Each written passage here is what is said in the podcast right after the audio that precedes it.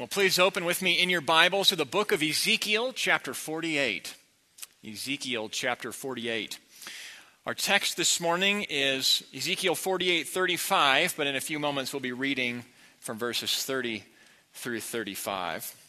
And as you're turning there, I want to thank you and commend you for engaging so thoughtfully and attentively and with such great heart in this six week series, of which this is the last sermon, a series on God's covenant and personal name Yahweh. I pray that you are clinging to Him more closely as your Lord, as Joshua commanded uh, the people of Israel, the Lord through Joshua, to cling to Yahweh.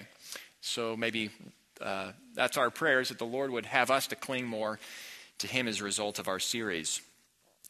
So now let's look to Ezekiel 48 30, 30 through 35. God's word says this These shall be the exits of the city. On the north side, which is to be 4,500 cubits by measure, three gates the gate of Reuben, the gate of Judah, and the gate of Levi. The gates of the city being named after the tribes of Israel. On the east side, which is to be 4,500 cubits, three gates the gate of Joseph, the gate of Benjamin, and the gate of Dan. On the south side, which is to be 4,500 cubits by measure, three gates the gate of Simeon, and the gate of Issachar, and the gate of Zebulun. On the west side, which is to be 4,500 cubits, three gates the gate of Gad, the gate of Asher, and the gate of Naphtali. The circumference of the city shall be 18,000 cubits, and the name of the city from that time on shall be The Lord is there. What's your favorite passage? Uh, presence is largely an underappreciated reality. But so much of what makes life life is the presence of other people. Losing your spouse may mean your house is no longer a home. It is not the same without them there, without them present. An IMAX theater concert is not the same as being there, even if your seat is much better, effectively, the camera that hovers around the band. You want to be where the crowd is, the people are. I had one friend share with me about a bad dream. Uh, he was floating around in outer space, and an orb kept speaking to him. None of it was real. Your family is not real. This is all there is. That is a terrifying dream. Terrifying dream. And then consider that no one would consider being alone forever in any kind of paradise. Paradise is either to include lots of people for an eternal good time or one person that you go really deep with, but not alone, no matter what you may have materially. Interestingly, isolation or solitary confinement is a form of psychological torture, soul torture. Interesting.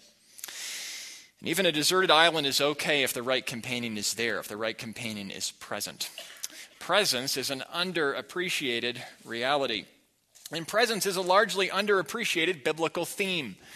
I don't mean God's universal presence as in the omnipresence of God, for God is everywhere, He's outside of space, but His personal communing and dwelling presence with his people. The presence goes largely unnoticed, but that's because this presence uh, is like the air of the Bible's story. It's to the Bible what air is to life, it's all over the place.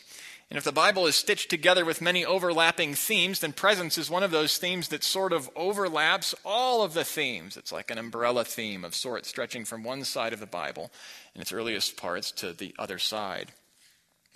When creation, God was present with his people. He walked with Adam and Eve in the garden. His presence is what made it a good place.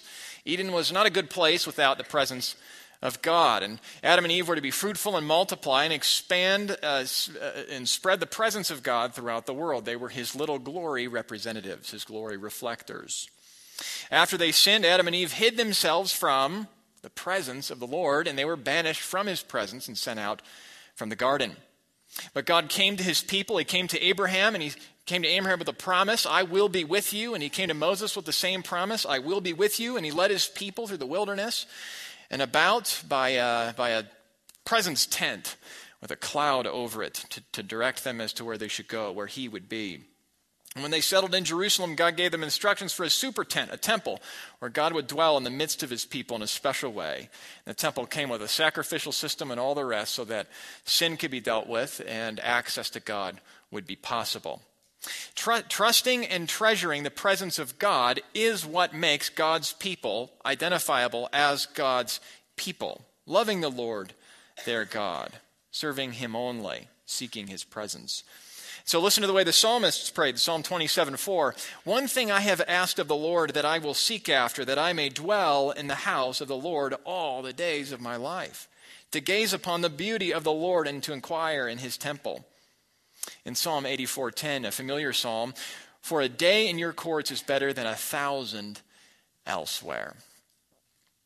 Well, language like a personal relationship with God or experiencing God has fallen on hard times because of an emphasis at times on relationship to, to, the diminishing of the means to that relationship, the cross and faith. But this is not unbiblical language. It captures what God would have us to seek very nicely a relationship with God, His presence. He wants to have a personal relationship with us for us to experience Him and to desire to be in His courts for a day more than a thousand elsewhere. In his presence is life, in his absence is death. Now to Ezekiel. Here in Ezekiel, the prophet Ezekiel writes to announce to a people under judgment of God's absence, and he comes with a promise as well of God's presence. For context, Ezekiel's audience is almost exactly the same as Jeremiah's from last week. So it won't cover all the same ground, although Ezekiel, it is said, is more X rated than Jeremiah is. We won't even touch on some of that parts, those parts of the, the book. So remember last week's sermon. And Ezekiel prophesies as one in exile. So that's a difference. Jeremiah prophesies before the exile. Ezekiel is in exile when God calls him as a prophet, though the exile is layered and not all of uh, Israel is yet under Babylonian captivity. Ezekiel, though, is. And in rebelling against God, Israel is rejecting what she was made to enjoy the presence of God. And so the presence of God, as we'll see, leaves her leaves her. Israel, even though in Babylonian captivity, is yet hardened in her sin. Well, one of my jobs here at DSC is to tag the sermons with topics every Sunday. So when you go on the website and you see a sermon and there are topics, I did that. So, uh, and one of those topics, one of those topics is tough texts. And uh, I've clicked those a number of times for Ryan. That was a tough text. Uh, I'm going to click that one for myself today after I get done here. Tough text. Today's text is most perplexing uh, of passages that we've the most perplexing of the passages we've explored in the series, and one of the trickiest in the Bible. But perplexing as it may be at first, as we'll see, it is as practical, as immediately practical as it is at first, perhaps obscure to us. And it's my prayer together that we together might say with the psalmist, A day in God's presence is better than a thousand elsewhere, and that we may know that the Lord is there, Yahweh Shammah, that he may be Yahweh Shammah to us. So, what does it mean that the Lord is there? What does it mean the Lord is there? Well, first, the Lord is there in his new temple. The Lord is there in his new temple. You'll remember from our sermon from the book of Jeremiah that Israel was trusting in the temple for safety from God's wrath in a superstitious kind of way. Jeremiah 7 4. Do not trust in these deceptive words. This is the temple of the Lord, the temple of the Lord, the temple of the Lord.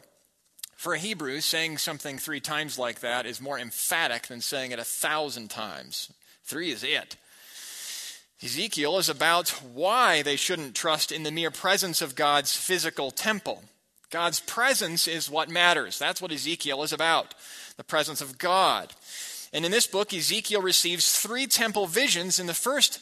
And so we're going to look at each of these three visions under this first point. And uh, as we're getting used to now, the first point will be the longest of the three that we'll cover today. So in chapters 1 through 3, we have our first vision. Our first vision.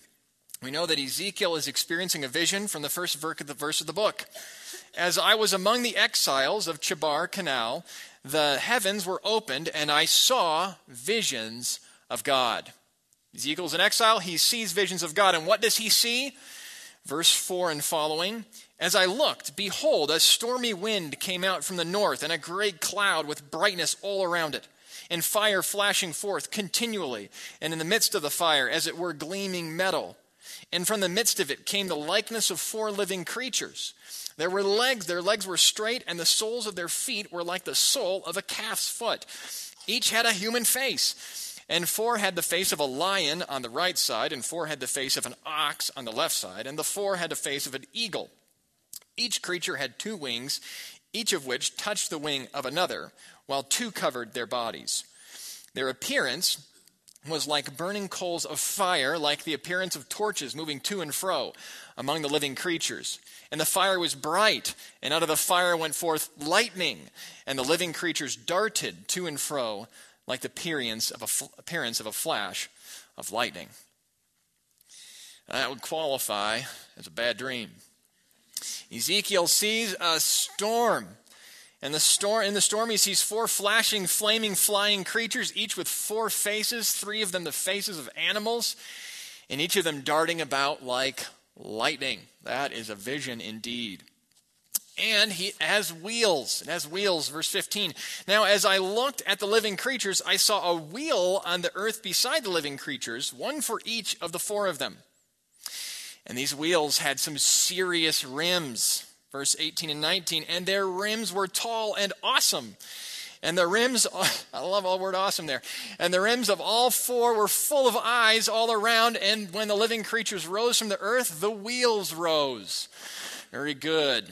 Uh, some animals have crazy eyes where they can see all around them. I hate those animals. We should have eyes like that. Flies, I think, have uh, studied at fly eyes. Those are interesting. Well, this thing has eyes all around its wheels. That's the point. It can see anywhere, it can see everything. And they're good eyes, I'm sure. And it has a loud, ve- it's a loud vehicle.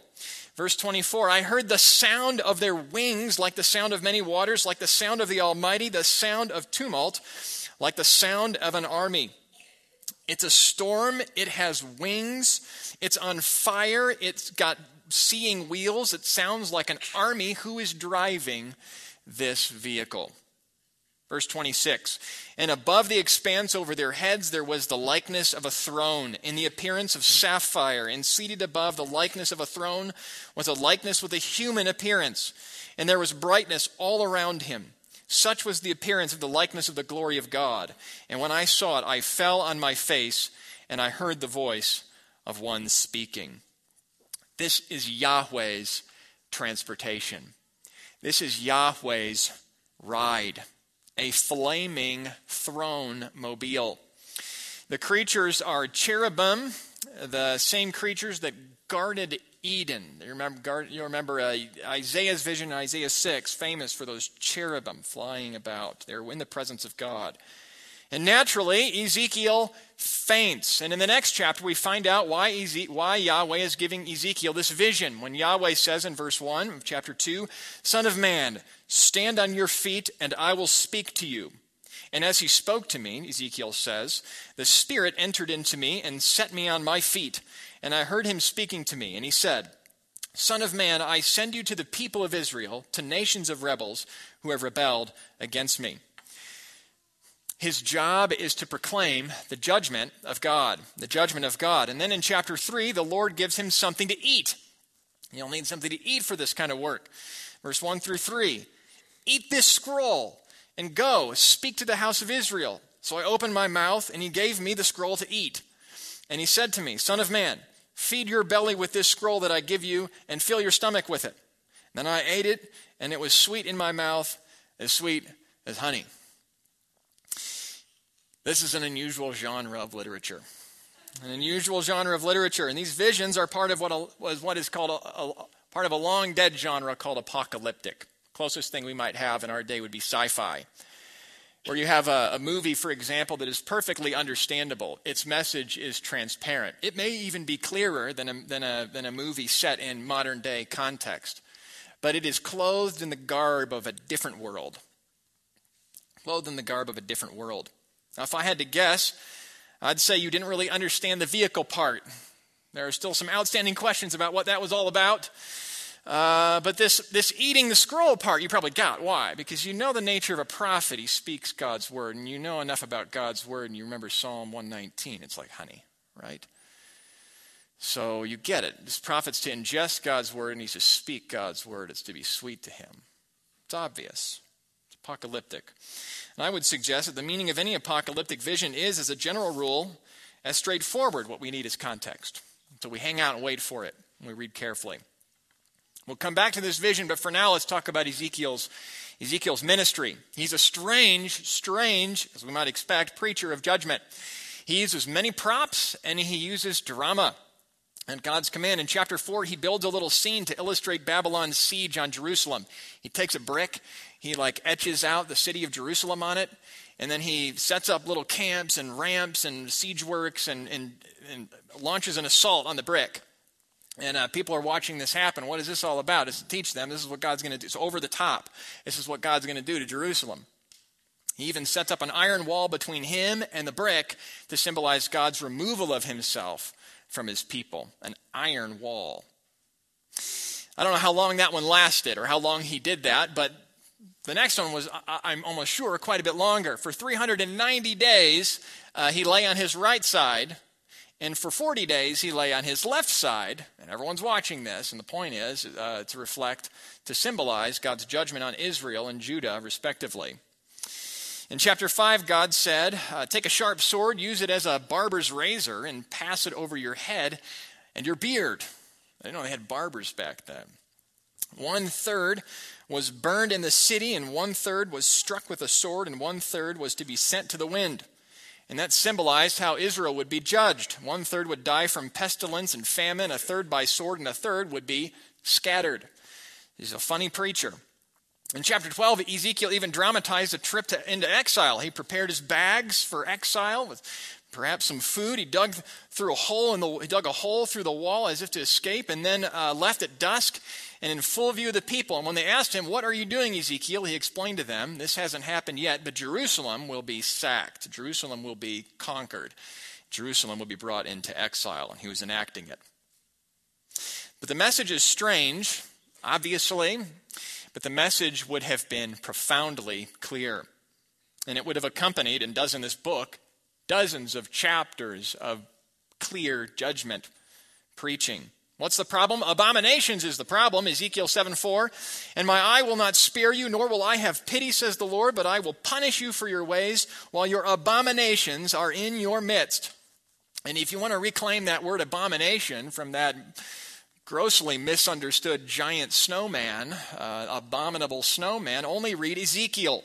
He says this word 93 times. He will write into your memory and your mind the meaning of abomination. 93 mentions. He means the worship of idols and all that comes with that, the injustice to widows and the fatherless, child sacrifice. These are abominations to God. And there is not much that is near universally abominable in our culture. There really isn't. But there are some things that are almost universally abominable, including rape, including uh, sex trafficking. There are other things that are near universally in the heart of our culture. Uh, repudiated, abominable would be that when your face twists when you hear about something on the news, that's the feeling of, of hearing about an abomination. Well, there are things that God finds abominable, which we don't, but we should as sinners. And the duty of the Christian life is to align our hearts and our feelings about sin and with God's word. Well, God is against abominations. And what's the punishment? Chapter 14, 21. For thus says the Lord God, how much more when I send upon Jerusalem my four disastrous acts of judgment sword, famine, wild beasts, and pestilence. He is saying, I'm going to make your life a horror movie. A horror movie. And these four judgments are like on a loop all the way through the book including another one where he scatters them about. So that's the first vision. First vision, Ezekiel's call by God. In chapters 8 through 11, we see vision number two. And if vision number one was a bad dream, vision number two is an outright nightmare. It's a nightmare. In chapter 8, God gives him a tour of the temple, and he sees all kinds of scary things. There's an idol at the temple gate, a little statue of a human intended to protect the city from attack. They know the Lord their God is their God. He instructed them to build this temple, and they put a little statue to protect them from attack. It's called the image of jealousy in this vision, and that's because God is jealous for his name, and this competes for his worship. Ezekiel writes in 8 7, He brought me to the entrance of the court, and when I looked, behold, there was a hole in the wall. And was it ever a hole in the wall? Go in, he says in verse 9, and see the vile abominations that they are committing there. And he did, and he found carvings on the wall of other gods in the inside of God's temple, the place of his presence represented on the earth. False worship gets worse as they dig around through the temple worse and worse and worse, so that at the inner courts, the leaders of Israel are worshiping the sun, worshiping Babylonian gods. And therefore Yahweh says in 8:18, I will act in wrath, my eye I will not my eye will not spare, nor will I have pity. And though they cry in my ears with a loud voice, I will not hear them. And now, the really scary part. In chapter 10, we learn about why Yahweh is in a vehicle, and the vision clears up.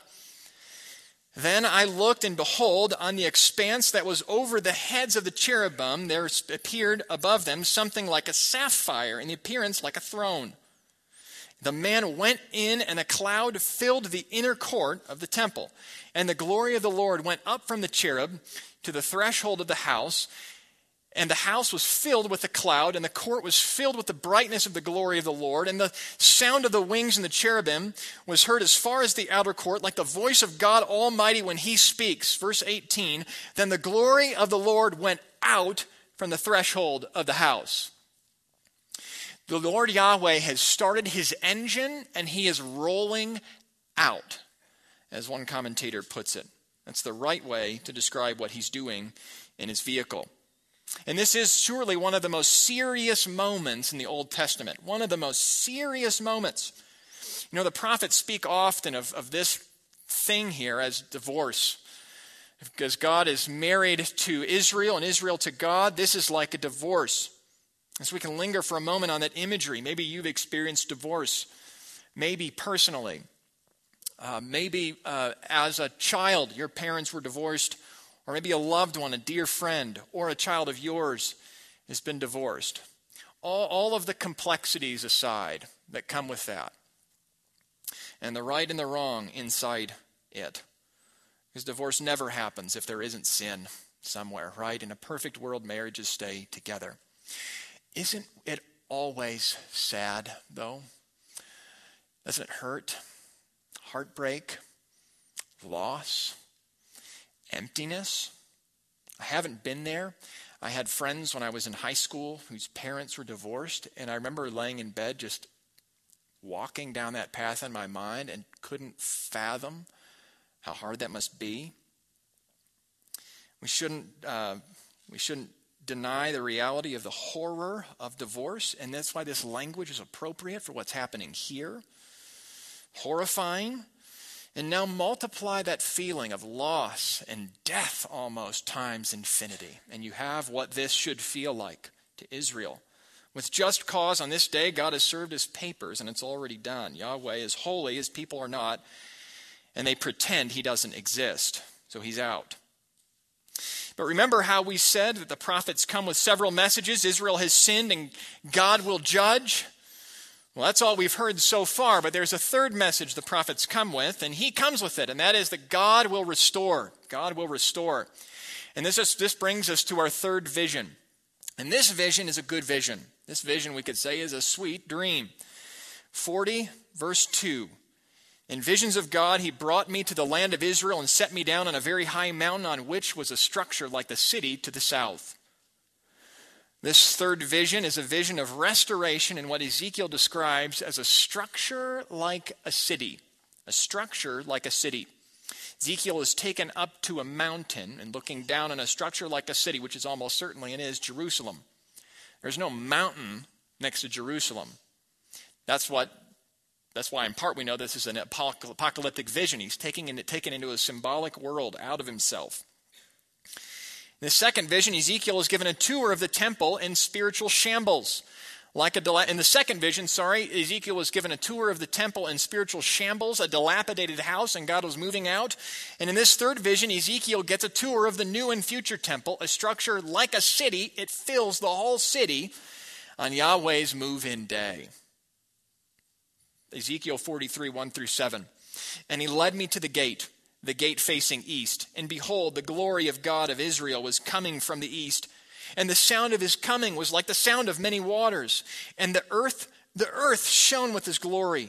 And the vision I saw was just like the vision that I had uh, when he came to destroy the city, and just like the vision that I had seen by the Chebar Canal. And I fell on my face. And as the glory of the Lord entered the temple by the gate facing the east, the Spirit lifted me up and brought me into the inner court. We're back at the inner court. And behold, the glory of the Lord filled the temple. And he said to me, Son of man, this is the place of my throne, and the place of the soles of my feet, where I will dwell in the midst of my people of Israel forever. And the house of Israel shall no more defile my holy name, neither they nor their kings by their whoring and by the dead bodies of their kings at their high places. This is the exact inverse of his second vision, which was a nightmare. And his second vision was, the, if it was the worst thing he could imagine, this is the best thing he could imagine. The second vision was hellish, and this vision is truly heavenly. I think there's some rule out there that there's a percentage of any job, uh, that everyone's job that you just don't like, you got to eat. Uh, maybe it's part of the job you're okay with, and part of the job you love. Hopefully, that's more than not. Well, Ezekiel's got parts of his job he hates and parts of his job he loves. Here's the part that he must love. Lord says in Ezekiel 43:10, "Describe to the house of Israel the temple, that they may be ashamed of their iniquities, and they shall measure the plan." And if they are ashamed of all that they have done, make known to them the design of the temple, its arrangement, its exits, and its entrances. That is the whole design. So, what was the design that Ezekiel was to describe to the exiles? Let's take a look at the design for a few minutes. There are nine chapters here. I'm not going to read even most or even probably 80% of what's there, but I will summarize it. First, the entrances. There are 12 city gates, three at each point of the compass, each gate named after a tribe of Israel. That's the part we read when we first got here this morning at the beginning of the sermon. How about the shape of the temple? Its shape. The temple has precise measurements. Ezekiel meets a guy at the temple. He's a surveyor. He's got a, he's got a measuring tape of some kind. 40 verse 3. Behold, there was a man whose appearance was like bronze, with a linen cord and a measuring reed in his hand and he was standing by the gateway. This guy takes him all through the temple, and for three entire chapters, all you get are measurements of different rooms and spaces and gates, between things, inside things, the thickness of walls, all of it. The temple has a four cornered shape measured by length and by width. No height, by the way. 45 2. The square plot of 500 by 500 cubits shall be for the sanctuary with 50 cubits for an open space around it. Perfect square. Let's check out the lighting. 43, 2 through 5. And behold, the glory of God of Israel was coming from the east, and the earth shone with his glory. And behold, the glory of the Lord filled the temple. God's glory fills the temple, and the temple lights up the world. God is the light. And finally, its influence, the influence of this temple. The river flows from the temple. It begins as a trickle, but, but with each mile it gets deeper and wider so that it becomes impassable, a raging, raging river. And it's the source of life for everything it touches and reaches, which is the whole world. Ezekiel 47 9, and wherever the river goes, every living creature that swarms will live. Verse 12, on the banks, on both sides of the river, there will grow all kinds of trees for food. Their leaves will not wither, nor will their fruit fail, but they will bear fresh fruit every month, because the water for them flows from the sanctuary. Their fruit will be for food, and their leaves for healing. Their leaves for healing. This structure is designed to communicate the sheer holiness of God and the mercy of God, His sheer greatness and His sheer grace. And part of that is his presence, that it communicates his presence. Verse 7 of 43. This is the place of my throne and the place of the soles of my feet, where I will dwell in the midst of Israel forever. And the last line is the best part of the book and the climax of this vision and the book itself. The name of the city calls this temple structure a city now. From that time on shall be the Lord is there. Yahweh Shammah. Now, this is obviously great news. But for who? For whom is it great news? Who gets to be there for this? Right now, Israel's in exile. She's stubborn and rebellious. God has promised that he would return to the temple, but there's no impurity there. The temple will not be defiled. If Israel returns from exile in her present spiritual condition, she will not experience this. In fact, she will not return from exile. How can God's people be reunited with God? And how will we get from point A to point B here in this vision? How can this vision be hope for Israel, who is hardened yet in her sin? Our second point will answer the question. The Lord is there in his new temple, and the Lord is there with his new people. The Lord is there with his new people. What kind of people can be with God in this new temple? A new kind of people. Ezekiel 36 and 37 are all about that. And there we get some big guarantees from God. And while to that point Ezekiel was mostly judgment, there was a hint, there was a hint in Ezekiel so far that God's judgment was not irrevocable. Ezekiel 14 22, but behold, the flicker of light during a spattering of judgment. For behold, some survivors will be left in it, sons and daughters who will be brought out. Behold, when they come out to you, and you see their ways and their deeds, you will be consoled. And why would God do this? Well, for his own good reasons. He is highly, highly motivated to fix God's people. Ezekiel 36, 22. Therefore say to the house of Israel, Thus says the Lord God, It is not for your sake, O house of Israel, that I am about to act, but for the sake of my holy name, which you have profaned among the nations to which you came and the nations will know that I am the Lord. That line, know that I am the Lord, 72 times. Take a highlighter, you'll mark up half the book. 72 times he mentions this. God says here, I am about to act for my name. He's about to act, but what is he going to do? Here's what the Lord will give them a new standing before him, he'll cleanse them. Verse 25 of Ezekiel 36 I will sprinkle clean water on you and you shall be clean from all your uncleanness.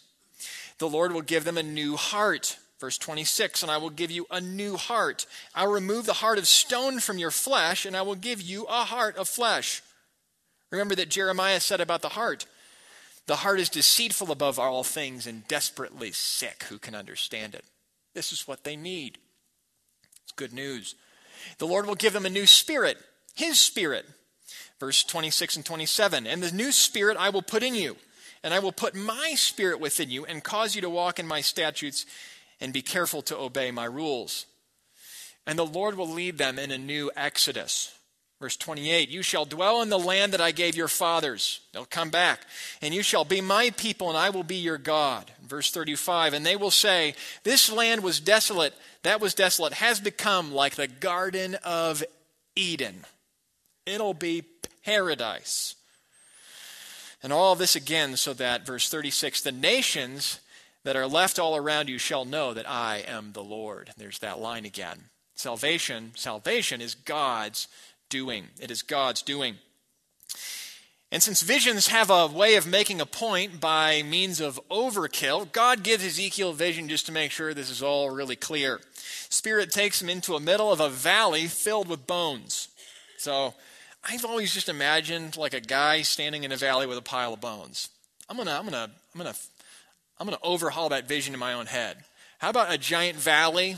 I don't know. Maybe some research would would uh, turn up a location that could have been in mind here. But just imagine Sandias to the volcanoes, filled with bones, bones, dry bones. It means they're long dead.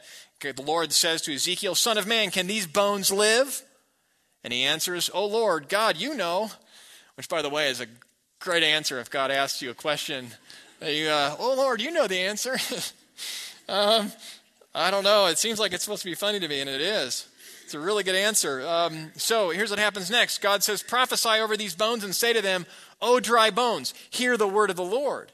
Thus says the Lord God to these bones Behold, I will cause breath to enter you, and you shall live. And I will lay sinews upon you, and will cause flesh to come upon you, and cover you with skin, and put breath in you, and you shall live, and you shall know that I am the Lord.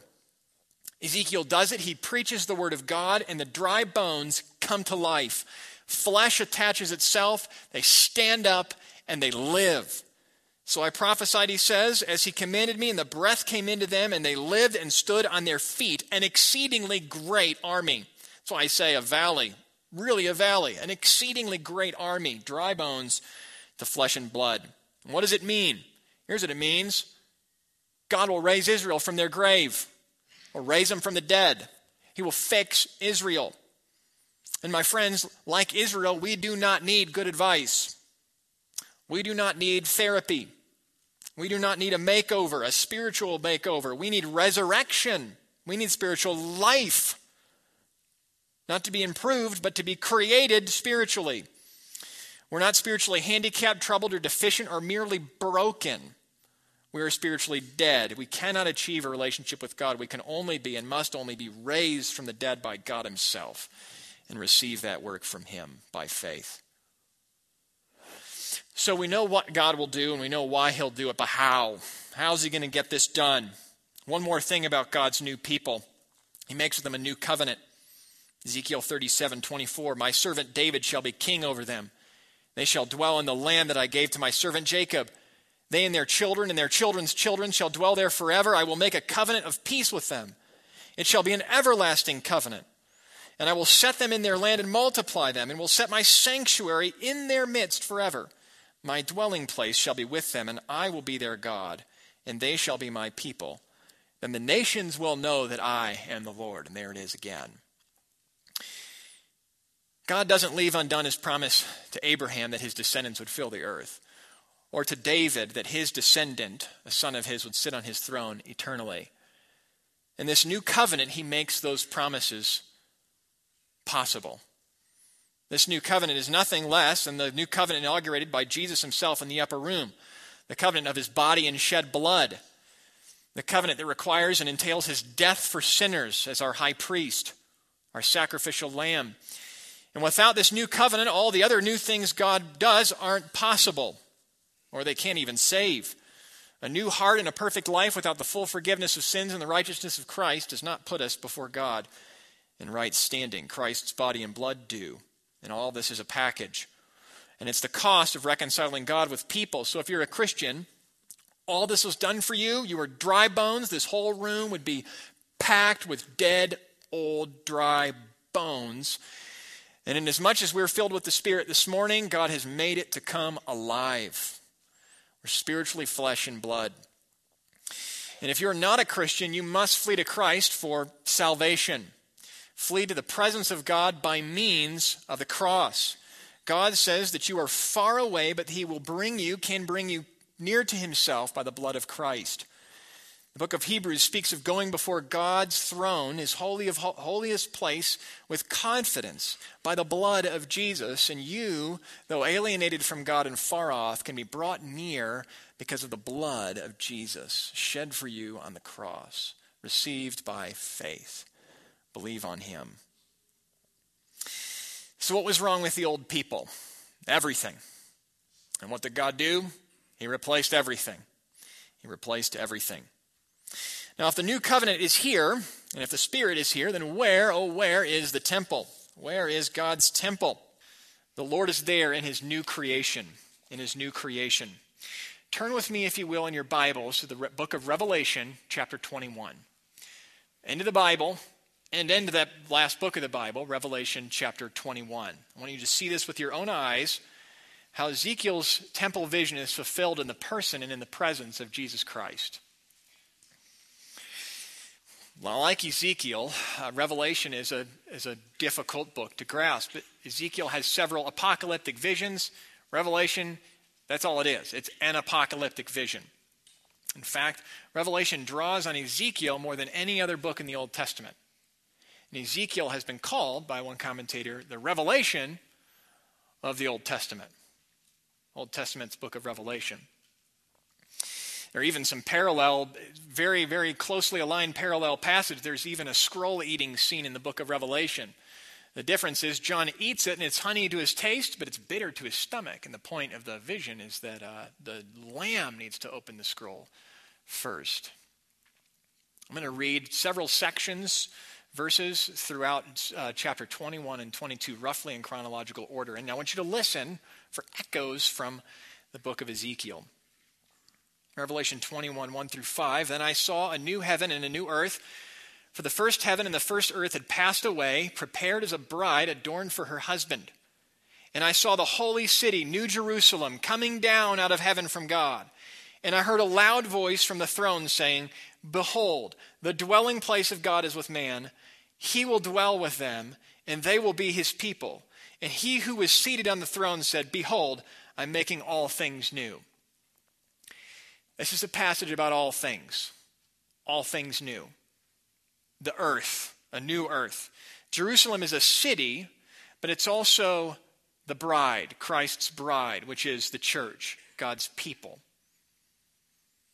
In verse 10, John says, He carried me away in the Spirit to a great high mountain and showed me the holy city, Jerusalem, coming down out of heaven from God. That ring a bell? It's, it's, it's, it should sound like Ezekiel. High mountain, looking at Jerusalem. 21, verse 12 through 14. It had a great high wall with 12 gates, and the gates and at the gates 12 angels. And on the gates of the names of the were the names of the 12 tribes of the sons of Israel were inscribed. And the wall of the city had 12 foundations and on them were the 12 names of the 12 apostles of the lamb. That should also sound familiar and now you have the addition of the 12 apostles of the Lamb on the foundations, signifying the completeness of the people of God. God's people are all His and one and bought and united to Him inseparably, written into the foundation. Remember that measuring guy? Verse 15.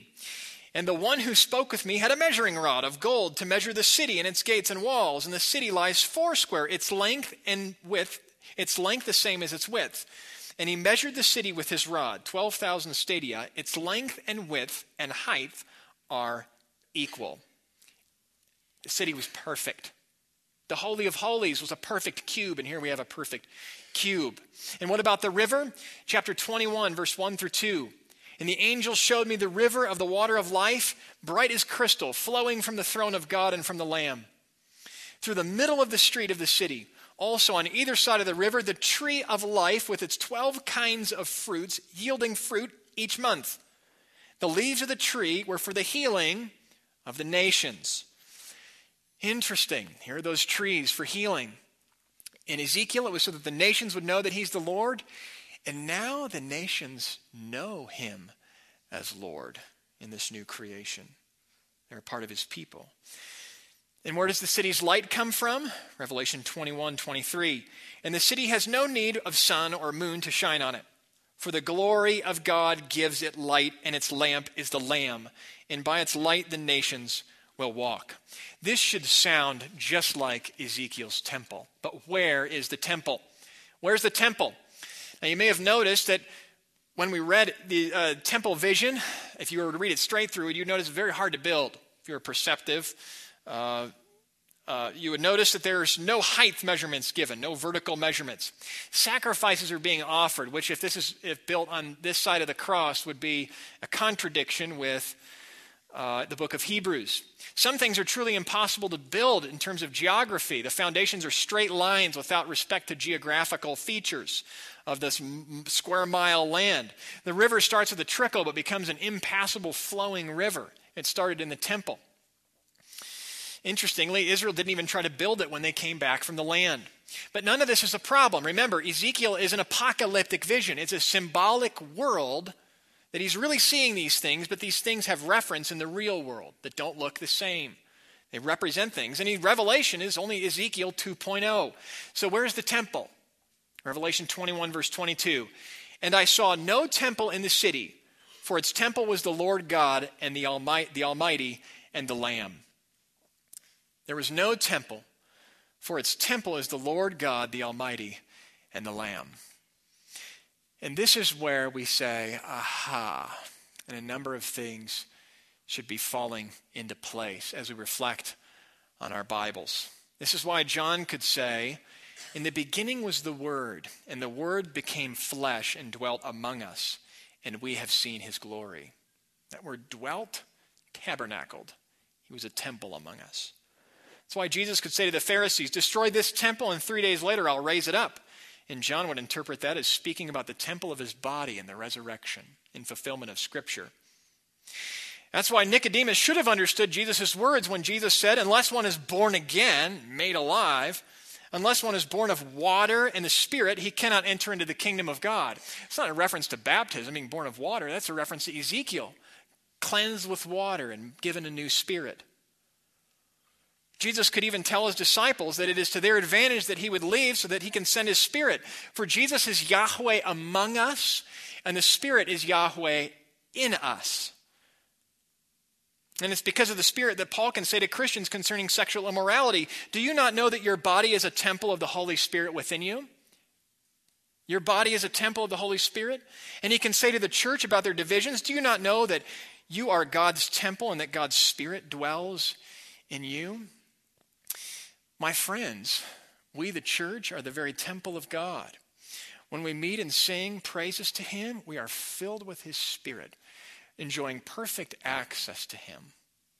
Dry bones we were, but flesh and blood, spiritual life we are, filled with His Spirit.